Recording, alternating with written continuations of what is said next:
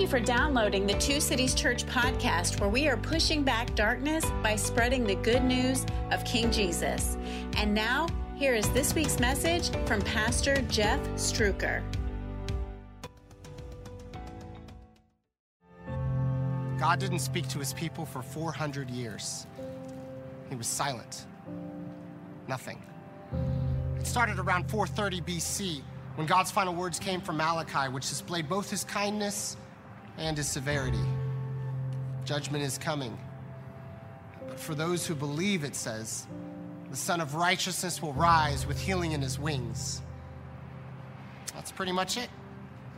400 years. Silence. So then what happened? Though the Jewish people had rebuilt the temple and restored the law, all was not well. They had wandered from God. His ways were far from their hearts, and centuries of hardships were upon them. First, they fell to the Greeks, and then to the Egyptians, and then to the Syrians who persecuted them greatly. The temple was desecrated, tens of thousands of God's people were slaughtered. All the while, silence. Where's God? On one hand, I would think that those years would drive God's people to study Scripture, to seek God, to cling to His promises. Instead, God's people became deaf and blind, unable to fathom what was coming. I wonder if they yearned for the days when God wasn't silent, when He spoke through prophets, angels, dreams, and burning bushes. I wonder if they looked up to the sky and pleaded, God, deliver us. We'll respond the right way this time. Can't you see that we need you? Silence. Generations came and went. Hope for many was lost, but it was about to return in a most unexpected way. God was writing a new law while simultaneously fulfilling the old. Its ink would drip with love its pages would be filled with hope. You see, God had always been at work. The silence, which had been deafening for so long, was about to end with the sound of a heartbeat.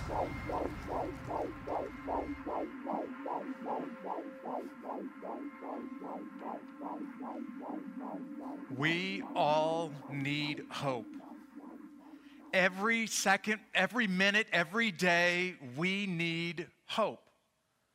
It's hope that helps us get up in the morning. It's hope that helps us face our challenges. It's hope that helps us uh, make it through the difficulties of life. We need hope at the soul level, like the air that you breathe. Our soul needs hope like it like your stomach needs food. We need hope like you thirst in a desert. That's what hope does for his for God's people.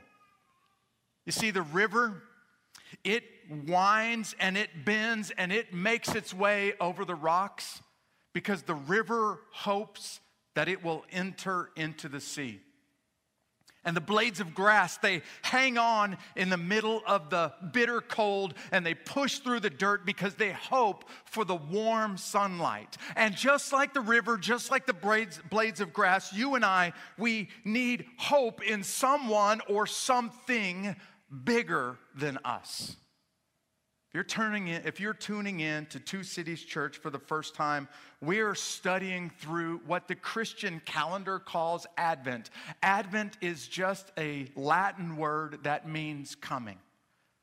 And the Advent season, when people put Advent wreaths or Advent calendars or Advent candles up, they talk about peace and they talk about joy and today, what we're going to do is we're going to talk about hope. And here's what I just want you to know here in Two Cities Church, the birthplace of hope, it was found in the most unlikely of all places. The birthplace of hope, here it is on the screens, was a manger in Bethlehem.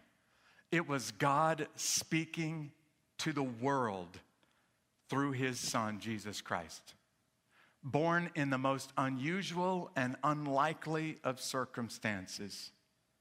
We're studying through this really unusual passage of scripture. Most people turn to Luke, they go to Isaiah, maybe they even look at Matthew, but we're looking in the book of Romans. We're in Romans chapter 5, and two weeks ago, we opened up Romans chapter 5 to read about peace. Last week, we were in Romans chapter 5, verse 2, and we heard about faith. And today, what we're gonna get from Romans chapter 5, verses 3 and 4 is this beautiful, this really intense passage about hope. And I want you to see how you can have this rock solid hope that no one and nothing, no circumstance of life, nothing that happens to you can take this kind of hope away from you. So let's read Romans chapter 5, starting in verse 1. We're going to build on the last two weeks and we're going to add to it with verses 3 and 4 today. Romans chapter 5, let's hear where this hope really comes from. Here's what the Bible says Therefore, since we, God's people, have been justified by faith, we have peace with God through our Lord Jesus Christ. We have also obtained access through him by faith into this grace in which we stand, and we boast in the hope of the glory of God. Here it is. Let's roll up our sleeves, verse 3 and 4. And not only that, but we also, check this out, boast in our afflictions. Because we know that affliction produces endurance. Endurance produces proven character, and proven character produces hope. Romans chapter 5 is one of the best Advent passages I can find anywhere in the Bible because of this description of hope. I want you to do something that may seem really simple, but I just humor me for just a second.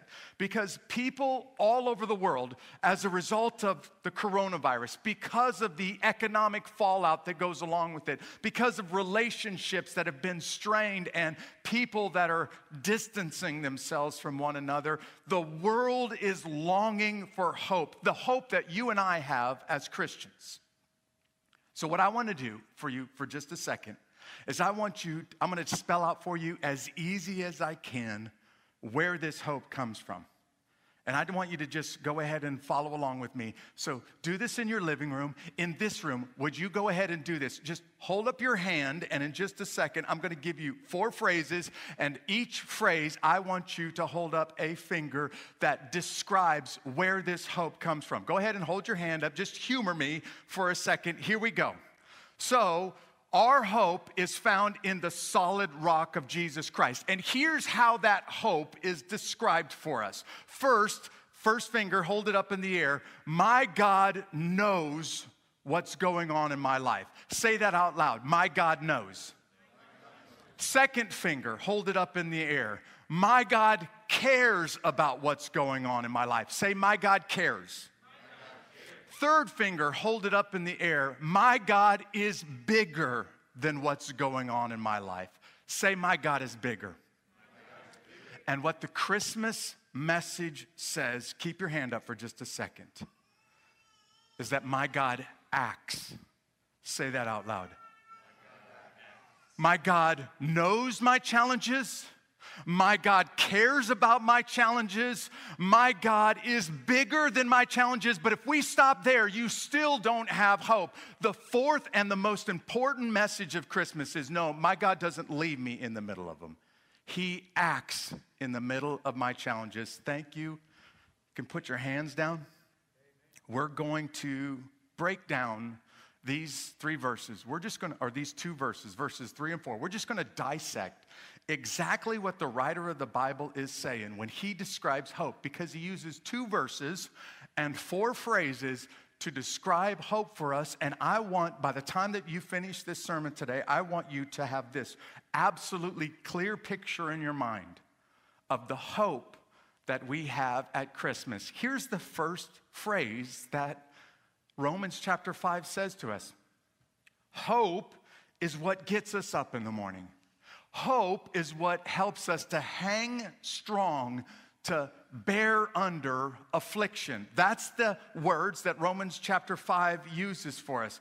It's hope that helps you see in the middle of a dark night. Now, here's the truth, y'all. When the candle is burning in bright daylight, nobody notices. But when you light a candle in the pitch darkness, you can't help but notice. And hope is the candle that burns bright in the darkness. Hope is what helps us to get up and to keep going when life gets really challenging. What the writer of Romans is saying is, it is going to, not might, but it will get hard. And when it gets hard, I need you to understand that there is hope, and that hope is found in the Lord Jesus Christ. He is the one that gives you the strength to get up in the morning and to keep going and to hang in there under really difficult, really challenging circumstances.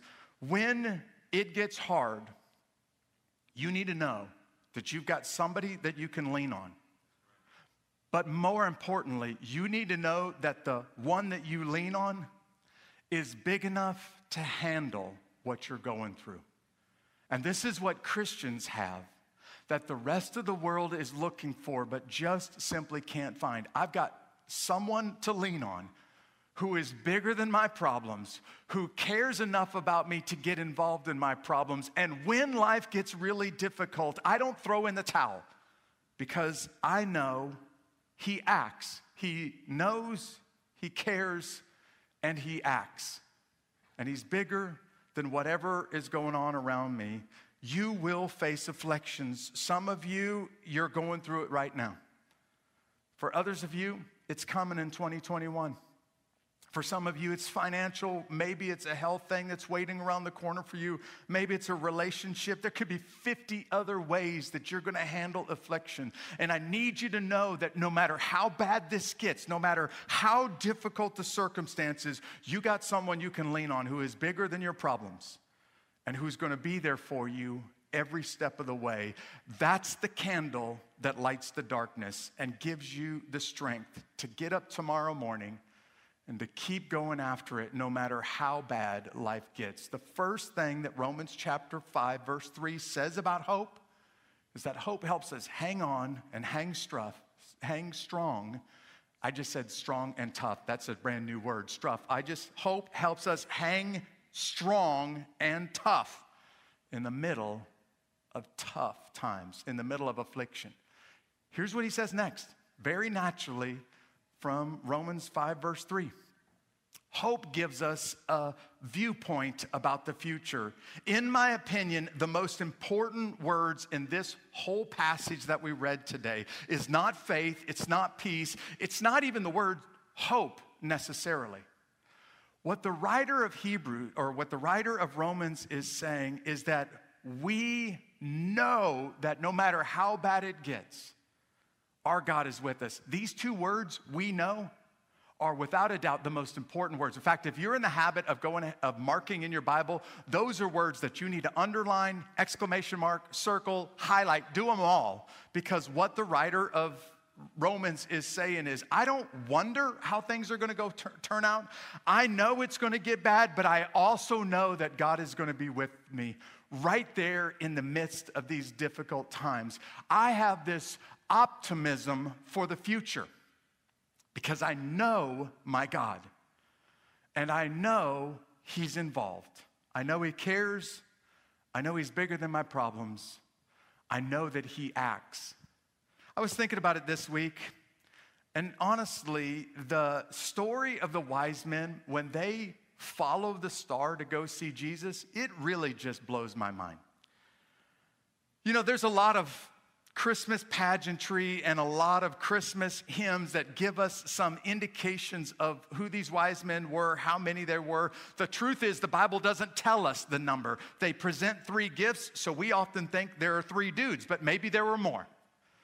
It doesn't tell us exactly where they came from. They came from the east, but we don't know exactly where these guys originated from. It also doesn't tell us how far they traveled. But what we do know is these brothers went for a long distance because they hoped for something. They hoped to see the king. In fact, they followed, they were waiting and watching, and that's why they knew that the king had just been born. because in the sky they saw his star.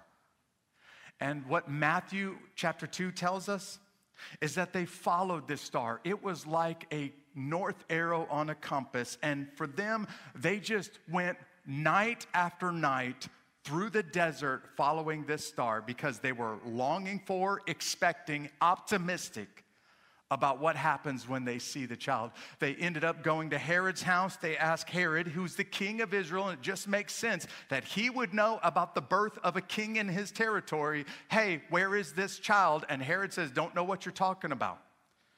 So the Bible tells us that they leave Herod's house, Matthew chapter 2. Listen to this.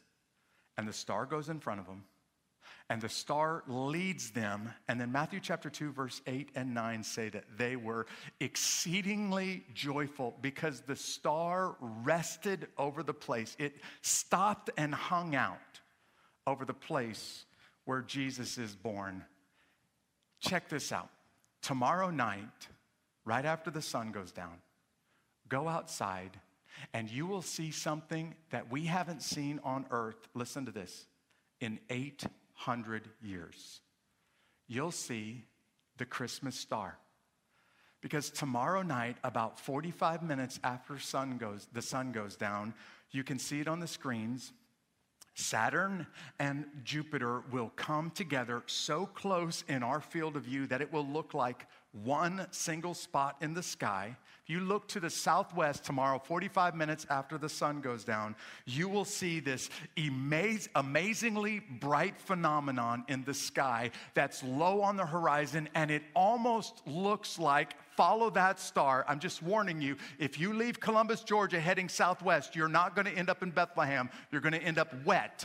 So, what this star is giving you an indication of is what did those wise men see? Listen to me. For days, weeks, perhaps months, while they were following the star of the king. And what would get those guys up every morning and get back on the camels and keep riding through the desert is the hope, the optimism about what they were going to experience when they came to the place where the child was and they worshiped him, the Bible tells us. Hope is what helps you hang strong in the middle of affliction. Hope is what helps us to be optimistic about the future. And then the writer of Hebrew or Romans, I don't know why I keep saying Hebrews today. Um, then the writer of Romans uses a really unusual phrase. It says that hope proves our character. Now, I'm kind of tracking along with everything that he's saying in Romans chapter 5, verse 3 and 4. But when I get to this phrase, it often feels to me like, wait a second, this feels like it's a little bit out of place. Because I get endurance and I understand affliction and I really even understand this optimism, this knowing without a shadow of a doubt that the future is better than what I'm going through right now, that what's waiting for me is better than what I'm dealing with today. I get that. But I really struggle with the phrase proven character. You see, character is not something that you can touch with your hands. Character is not something that you can smell or that you can taste. So I think my challenge with this phrase is the word proven. How do you prove character? Paul, the guy who, wrote, who writes this passage for us, and I think he would say this when you have hope, you can get up and face obstacles that other people can't face. They're gonna buckle under that kind of pressure. But when you have this rock solid hope in a supernatural God, the hope in a God who would descend on his own creation, leave heaven and come to his own creation in the form of this vulnerable, helpless baby, when you have that kind of hope, you can face circumstances that would just simply break other men. And here's what's going to happen people are going to watch the way that you handle that. And they're going to start to notice something about you. They're going to start to notice wait a second, this sister has something that I don't have. Because of the way that she's handling this physical or this financial difficulty. This brother has something that I don't have because of the way that he's handling this health crisis or the way that he's handling this marriage crisis or the way that he's handling the difficulties at work or at school. There's something about them that they have, and I can't even put my finger on it, but I can see it in the way that they live their life. This, I believe, is what Paul is saying to us about proven character. We show our character so that people that are looking at us see something and they see it in the way that we handle difficulties, in the way that we hang on to hope when everybody else would simply throw in the towel. That's proven character. That's the kind of character that attracts people to what you and I believe. You've probably been able to figure this out. You're smart enough in this room or in your living room to see what we're doing here. We're taking each phrase from Romans chapter 5, verses 3 and 4. And so the next phrase must start with the letter E since we've started with an H, an O, and a P. And here's the fourth and final thing that the book of Romans tells us about this word hope hope gives us endurance the kind of endurance that no matter how bad it gets tomorrow, it's rough today and tomorrow gets worse. I don't throw in the towel, I don't give up. Hope gives us this passion for the possible. The Danish philosopher Soren Kierkegaard said, the great reformer of the faith, Martin Luther, said that everything that has been done in the world has been done through hope. Hope is the thing that helps us to hang in and to hold on and to not give up. Hope is what helps us to endure no matter how bad the difficulties get. Hope is what sustains us. And the word hope here, um, the word endurance that goes along with hope, most of you would recognize this phrase, especially if you are in the habit of memorizing Bible verses, because maybe you memorized this Old Testament verse Isaiah chapter 40, verse 31. How God's people will run with, what's the word? It's, I was going to say, it's an open book test. The answer is right on the screen. God's people will run with endurance. They will not grow weary, they will not faint. Isaiah chapter 40, verse 31 tells us. But I really want to challenge you if you've committed that one verse to memory, maybe you need to add the three verses before it. Because here's what verse 28 says in Isaiah chapter 40 it says, Our God is mighty, our God is powerful. And verse 29 says, Our God gives his might, his power to his people. So, verse 30 says, When life gets tough and you really, really want to throw in the towel, because we have access to God's power, verse 31, we can run and not grow weary. We can walk and not faint. That's where our endurance comes from. It's supernatural endurance that comes from a supernatural God. And this is really what the Bible is describing as rock solid hope. You see that this kind of hope is not some faint um, belief that in the future things are going to get better. I just know it. They've got to get better because it's so bad now. There's no way but up from here. That's not what the Bible is describing. The Bible is saying, I have no idea what the future holds, but I have hope. And so it doesn't matter I have hope, and so I can hang strong in affliction. I have hope so that I'm optimistic about the future. Maybe not here on earth, but I know what my ultimate future holds. I have hope that helps me prove my character. I have hope that gives me endurance. One of my first positions, I'm going to end up with this story. One of my first church positions, paid positions at a church, I was a youth pastor, a little country church in Elizabethtown, Kentucky. And there was an older couple that just poured their heart and soul into the teenagers in this church. Quite honestly, I didn't really understand why this older couple, I don't remember their names, but I think it was something like Trudy and Tom, Gertrude and Tom. Trudy and Tom just gave their heart, their soul, they gave their energy, they gave their money, they opened up their house. They wanted to be around the teenagers, not around people their age. I'm talking much, much. Grandchildren were older than the teenagers that they were hanging around in church. And one day I had a chance to just ask these two this question like, I don't get you two. Why aren't you hanging out with all of the old people, doing all the stuff that old people do? Why are you hanging around all of these teenagers every day that the doors are open, all of the time, even when they're doing activities, you are there, and their parents aren't even there? And then Tom told this story.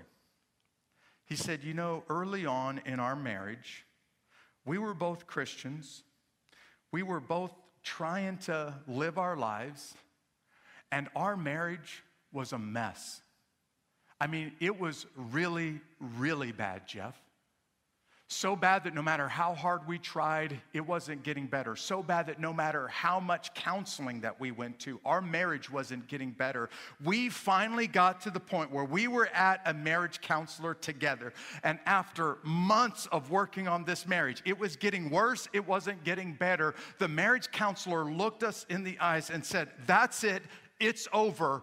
Go get a divorce because this marriage won't last. Stay with me.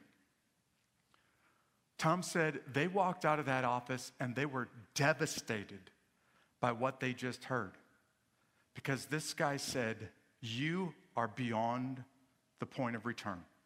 There's no hope for this marriage. I remember what he said next like it was yesterday. This was 30 years ago.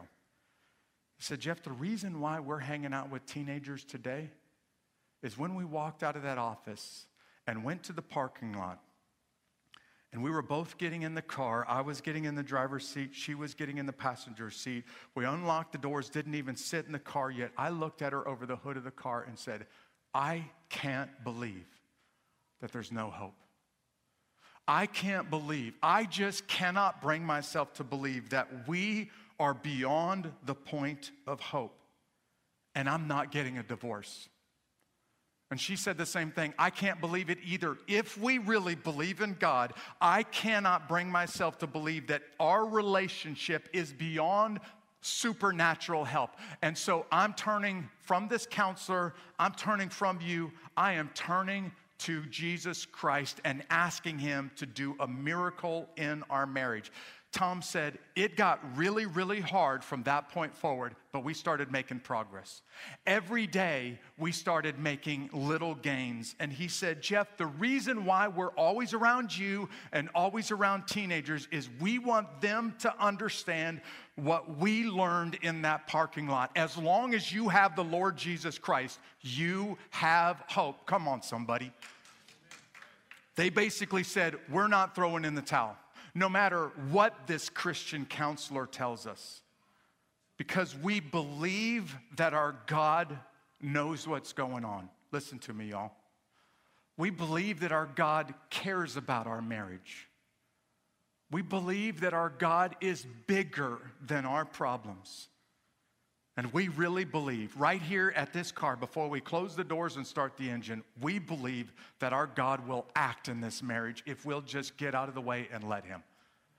And they said, We want every teenager to experience the same kind of hope that we experience. Now, I need you to understand right here in this room, I need you to know that your God knows.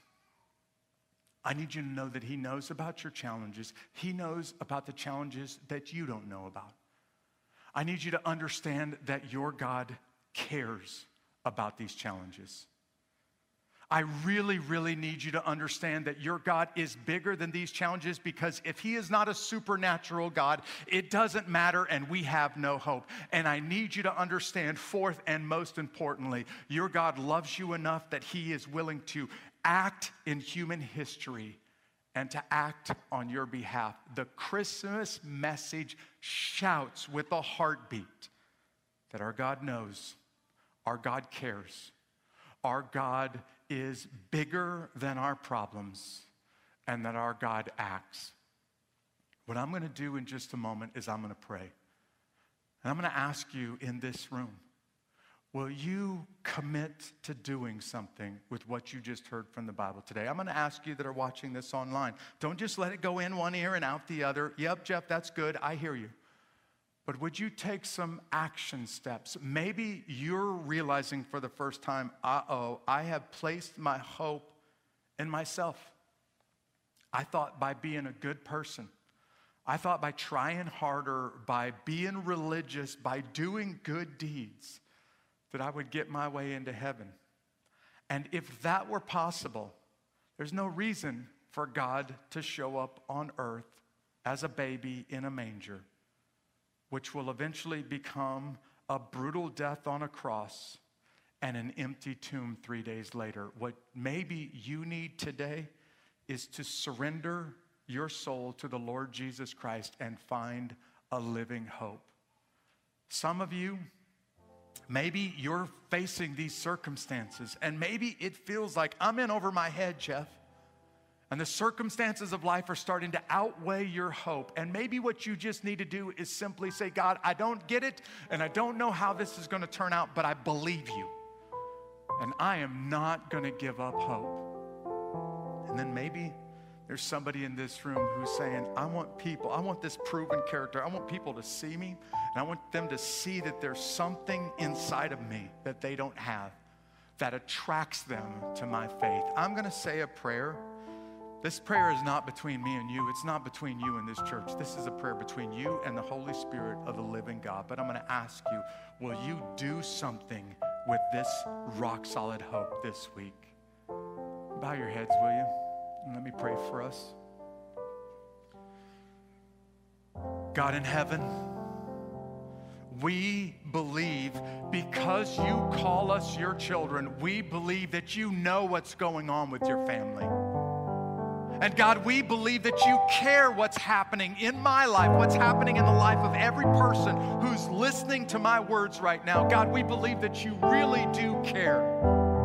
And God, as we study your Bible, if you could intersect humanity, if you could step down out of heaven and do a miracle and show up as a virgin birth on earth, if that kind of miracle is possible, then God, we believe anything is possible for you. So we believe you're bigger than our challenges. And God, we just need your spirit to help us to remember you act, you really do act on behalf of your people. And the proof is the miracle of Christmas. Father, I'm praying for those who claim your name first. I'm praying for my sister or my brother who's struggling right now and facing loss and difficulties and suffering, and they need a hope that will get them through this. God, would you minister to them? Would you bring your people around them to love on them and to serve them and to help them hang in and hold on and hang on to hope?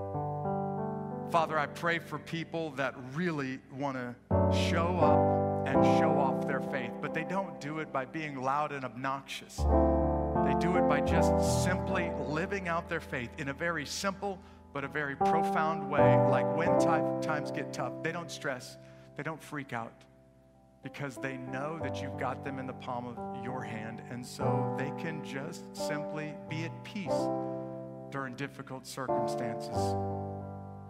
God, as always, I want to lay before you somebody who may be listening to this today, watching this online or in this room, who does not know your son Jesus as Lord and Savior. God, more than anything else, I long for somebody to step across the line of faith to simply cry out to you a prayer of faith that says, God, I am a sinner. My life is a mess and it's my fault.